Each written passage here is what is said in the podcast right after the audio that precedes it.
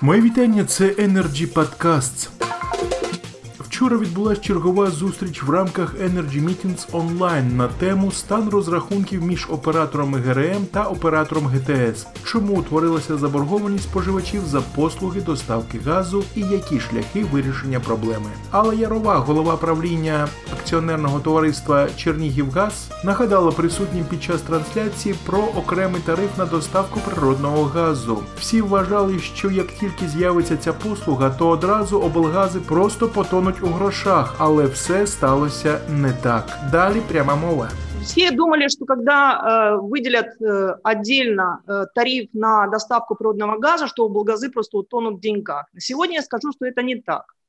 Несостоятельность э, счетов показала уже э, сейчас ситуация с теплокоммунэнерго. У нас три э, теплосети, которые находятся на системе распред счет.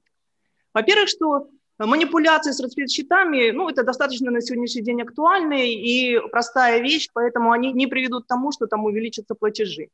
Но, тем не менее, э, мы знаем точно, что за доставку природного газа должны платить предоплату на следующий месяц. И вот на сегодня эти три крупных теплосети, у которых у одной арестован НАК нефтегазом счет, сегодня ставим и говорим в своей области о возможном срыве начала отопительного сезона, потому что теплосети именно из-за счетов крупные не могут рассчитаться с нами, как оператором газораспределительной системы.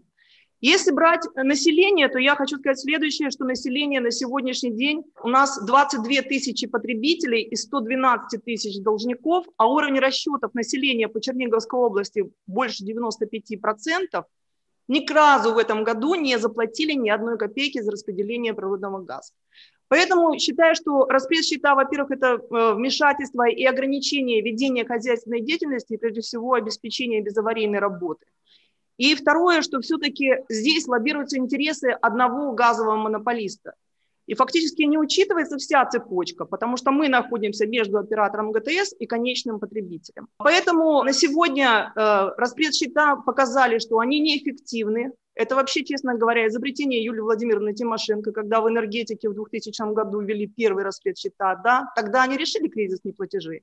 Но сегодня они порождают эти неплатежи, именно эти распред счета, и поэтому э, на сегодня показывает, что мы перед оператором ГТС ничего не должны, но при этом все потребители Черниговской области за, в том числе и бюджетные организации и так далее и тому подобное, должны 22 миллиона.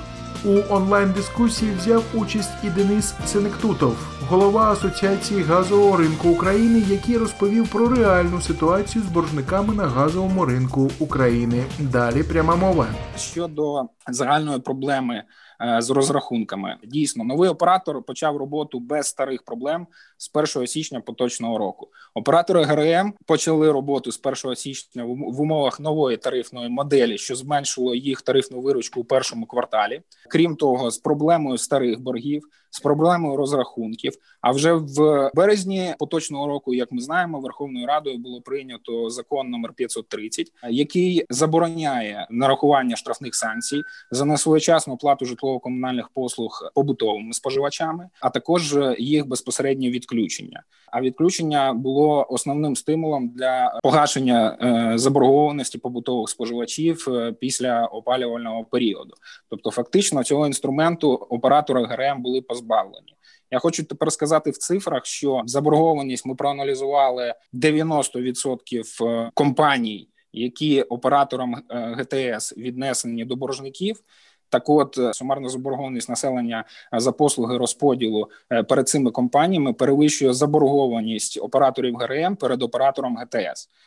Також пан Макогон зазначив про те, що не виконується графіки реструктуризації заборгованості. Ця інформація не є достовірною. Можливо, не в тому обсязі, на який оператори розраховували, вона відбувається, але вона відбувається, і деякі компанії вже демонструють динаміку і не мають боргів перед е, оператором ГТС. Це вже і е, озвучений Чернігівгаз, Дніпропетровськгаз, майже повністю розрахувалося підприємство Одесагаз. Пам'ятаємо, що 14 операторів взагалі не мають і не користуються послугами балансування питання.